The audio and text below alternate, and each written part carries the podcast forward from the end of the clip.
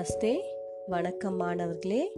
நாம் இன்று துணைப்பாட பகுதியில் உள்ள வளரும் செல்வம் என்ற தலைப்பின் கீழ் காணக்கூடிய உரையாடல் பகுதியின் சில முக்கிய பகுதியினை குரல் பதிவாக கேட்கவிருக்கிறோம்.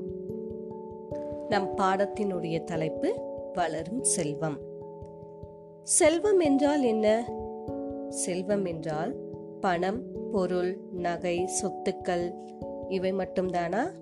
அல்ல ஒவ்வொரு மொழிகளின் வளர்ச்சியும் செல்வமாகும். சொற்கள் வரலாற்றை பேசுபவை. ஒவ்வொரு சொல்லிலும் இனத்தின் மொழியின் வரலாறு இருக்கிறது. தமிழ் சொற்கள் வழி தமிழர் நாகரிகத்தையும் வாழ்வையும் அறிய முடியும். இதே போல தமிழில் வழங்கும் பிறமொழி சொற்களும் அவை சார்ந்த இனத்தின் மொழியின் வரலாற்றை காட்டுகின்றன. தமிழ் மொழி பிறமொழி சொற்களை அப்படியே ஏற்பதில்லை என்பது மரபாகும். அந்த வகையில் கலை சொல்லாக்கத்திற்கான பணிகள் இன்று முதன்மை பெற்றுள்ளன. இதுவே இதுவே மொழி வளர்ச்சிக்கான வாயிலாகவும் அமைந்துள்ளது.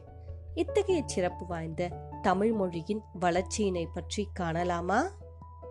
அன்றைய காலகட்டத்தில் படிப்பதற்கும் எழுதுவதற்கும் ஏடுகள் சுவடிகள் செம்பாலான தகடுகள் போன்றவற்றை பயன்படுத்தினர். ஆனால் நாம் தற்பொழுது அதிக அளவில் கணினியையே பயன்படுத்துகிறோம். சில கணினி தொடர்பான தமிழ் சொற்களை காணலாமா? சாஃப்ட்வேர் என்றால் மென்பொருள் ப்ரௌசர் என்றால் உளவி கிராப் என்றால் செதுக்கி கர்சர் என்றால் ஏவி அல்லது சுட்டி. சைபர் ஸ்பேஸ் என்றால் இணையவெளி சர்வர் என்றால் வையக விரிவுகளை வழங்கி. ஃபோல்டர் என்றால் உரை. லேப்டாப் என்றால் மணிக்கடியி என்றெல்லாம் நாம் தற்போது படிப்பதற்காகவும் எழுதுவதற்காகவும் பல்வேறு செயலியை பெற்று அதனை பயன்படுத்த தொடங்கிவிட்டோம் அல்லவா?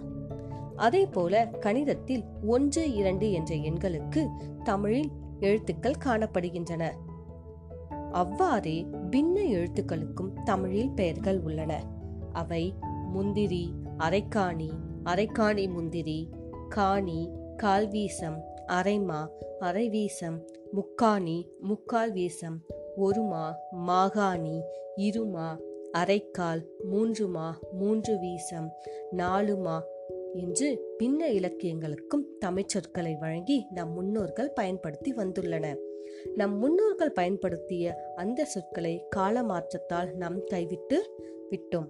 அவற்றை நாம் மீண்டும் மீட்டெடுக்கவும் பல்வேறு சொற்களை நாம் நடைமுறையில் பயன்படுத்துதல் வேண்டுவது மிகவும் அவசியமானதாக காணப்படுகிறது.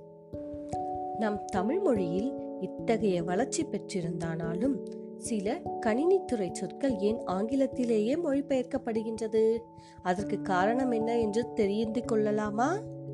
ஒரு துறையானது எங்கு வளர்க்கப்படுகிறதோ அங்குள்ள மொழி அத்துறையில் செல்வாக்கு பெற்றிருக்கிறது. அத்துறையை பெறுபவர்கள் அது சார்ந்த மொழி கூறுகளை அவரவர் மொழிகளில் மாற்ற வேண்டும். அவ்வாறு மாற்றும் பொழுது வேற்றுமொழி சொற்களை நாம் எளிதாக நினைவில் வைத்துக் கொள்ள முடியாது. அவ்வாறு நினைவில் வைத்துக் கொள்வதற்கு மேலும் நேரத்தை செலவிட வேண்டும். சம் நம் சிந்தனையையும் வேகத்தையும் அது மட்டுப்படுத்துகிறது. சொற்கள் அந்தந்த மொழி பேசுபவரின் பேச்சிருப்புகளுக்கு ஏற்ப அமைந்தவை. அவற்றை நாம் பேசும்பொழுது ஒளித்திரிவு ஏற்பட்டு பொருள் மயக்கம் உண்டாகும். கேட்போருக்கு பொருள் புரியாத நிலை ஏற்படும். இது ஒரு புறம் இருந்தாலும் ஒரு காலகட்டத்தில் தாய்மொழி சார்ந்த சொற்களின் எண்ணிக்கையை விட வேற்றுமொழி சொற்களின் மிகுதியாக காணப்பட்டது. எனவே தான் நம் வாழ்க்கையில் இடம்பெறும் அறிவியல் கருத்துக்களுக்கான கலை சொற்களை எல்லாம் நம் மொழிகளிலும் உருவாக்க வேண்டிய தேவை ஏற்படுகிறது. இவ்வாறாக வளர்ந்த துறைகளுக்கான சொற்களை வேற்று மொழிகளிலிருந்து தமிழ் மொழி பெறுவதைப் போல வேற்று மொழிகள் தமிழ் மொழியிலிருந்து சொற்களை பெற்றுள்ளனவா என்பதற்கான ஆதாரங்கள் சிலவற்றை காணலாமா? தற்பொழுது ஆங்கிலத்தில் நேவி என்று அழைக்கப்படும் சொல்லானது முந்தைய காலத்தில் நாம் பயன்படுத்திய நாவா என்ற சொல்லின் அடிப்படையாகும்.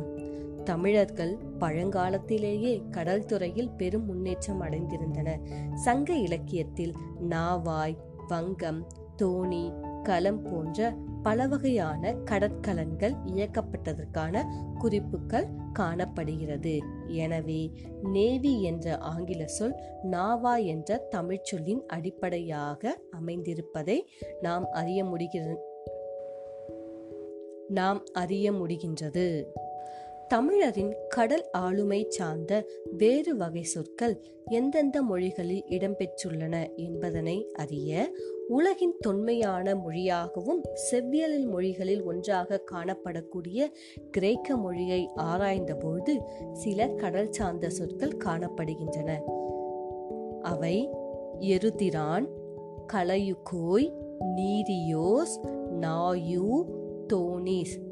இந்த சொற்கள் தமிழில் எரிதிரை கலன் நீர் நாவாய் தோணி என அழைக்கப்படுகிறது. தமிழ்ச் சொற்கள் கடல் சார்ந்த துறைகளில் மட்டுமல்லாது பண்டை தமிழர்கள் கவிதையிலும் முன்னேற்றம் பெற்றிருந்தன என்பதனை கவிதை சார்ந்த சொற்களை தமிழிலும் கிரேக்க மொழிகளிலும் ஒப்பாக காண முடிகிறது. தமிழில் பா என்றால் கவிதை என்று பொருள். கிரேக்க மொழியில் தொன்மையான காப்பியமாகிய இலியாத்தில் பாயினோனா. பாயியோனா என குறிப்பிடப்படுகிறது. அப்போலோ என்னும் கடவுளுக்கு பாடப்படுவது பா என கிரேக்கத்தில் குறிக்கப்படுகிறது. பா வகைகளில் ஒன்று வெண்பா என்பது நமக்கு தெரியும்.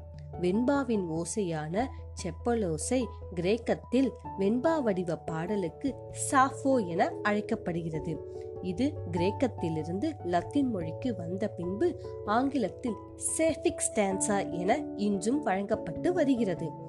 பாவின் சுவைகளில் ஒன்றான இலிவரல் என்ற துன்பச் சுவையினை தமிழ் இலக்கணங்கள் சுட்டுகின்றன. கிரேக்கத்தில் துன்பச் சுவையுடைய பாடல்கள் இலிகியா என அழைக்கப்படுகின்றன.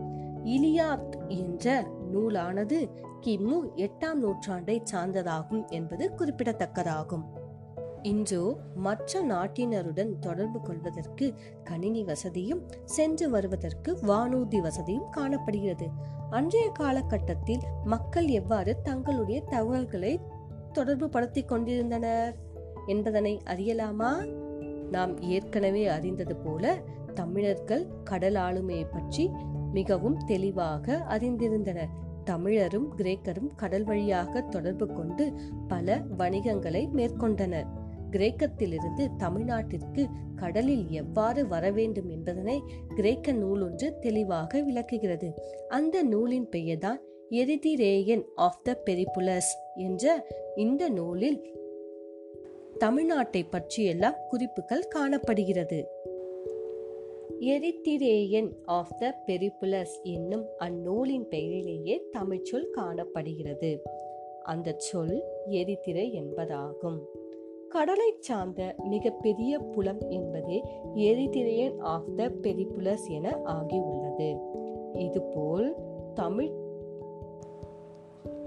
இதுபோல் தொல் தமிழ் வளர்ச்சி தொடரவும் நிலைத்திருக்கவும் நம்மாலான பணிகளை நாம் செய்ய வேண்டும்.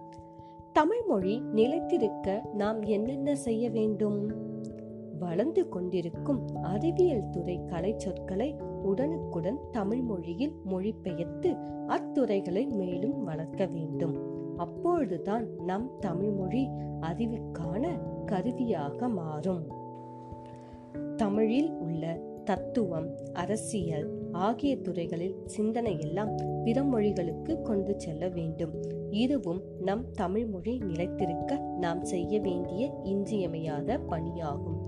மேலும் நம் மொழி தொடர்ந்து நிலைத்திருக்க வேண்டுமானால் வளர்ந்து வரும் மருத்துவம் பொறியியல் கணினி விண்வெளி போன்ற பிற துறைகளின் பதிவுகள் எல்லாம் உடனுக்குடன் நம் மொழிக்கு கொண்டு வரப்பட வேண்டும்.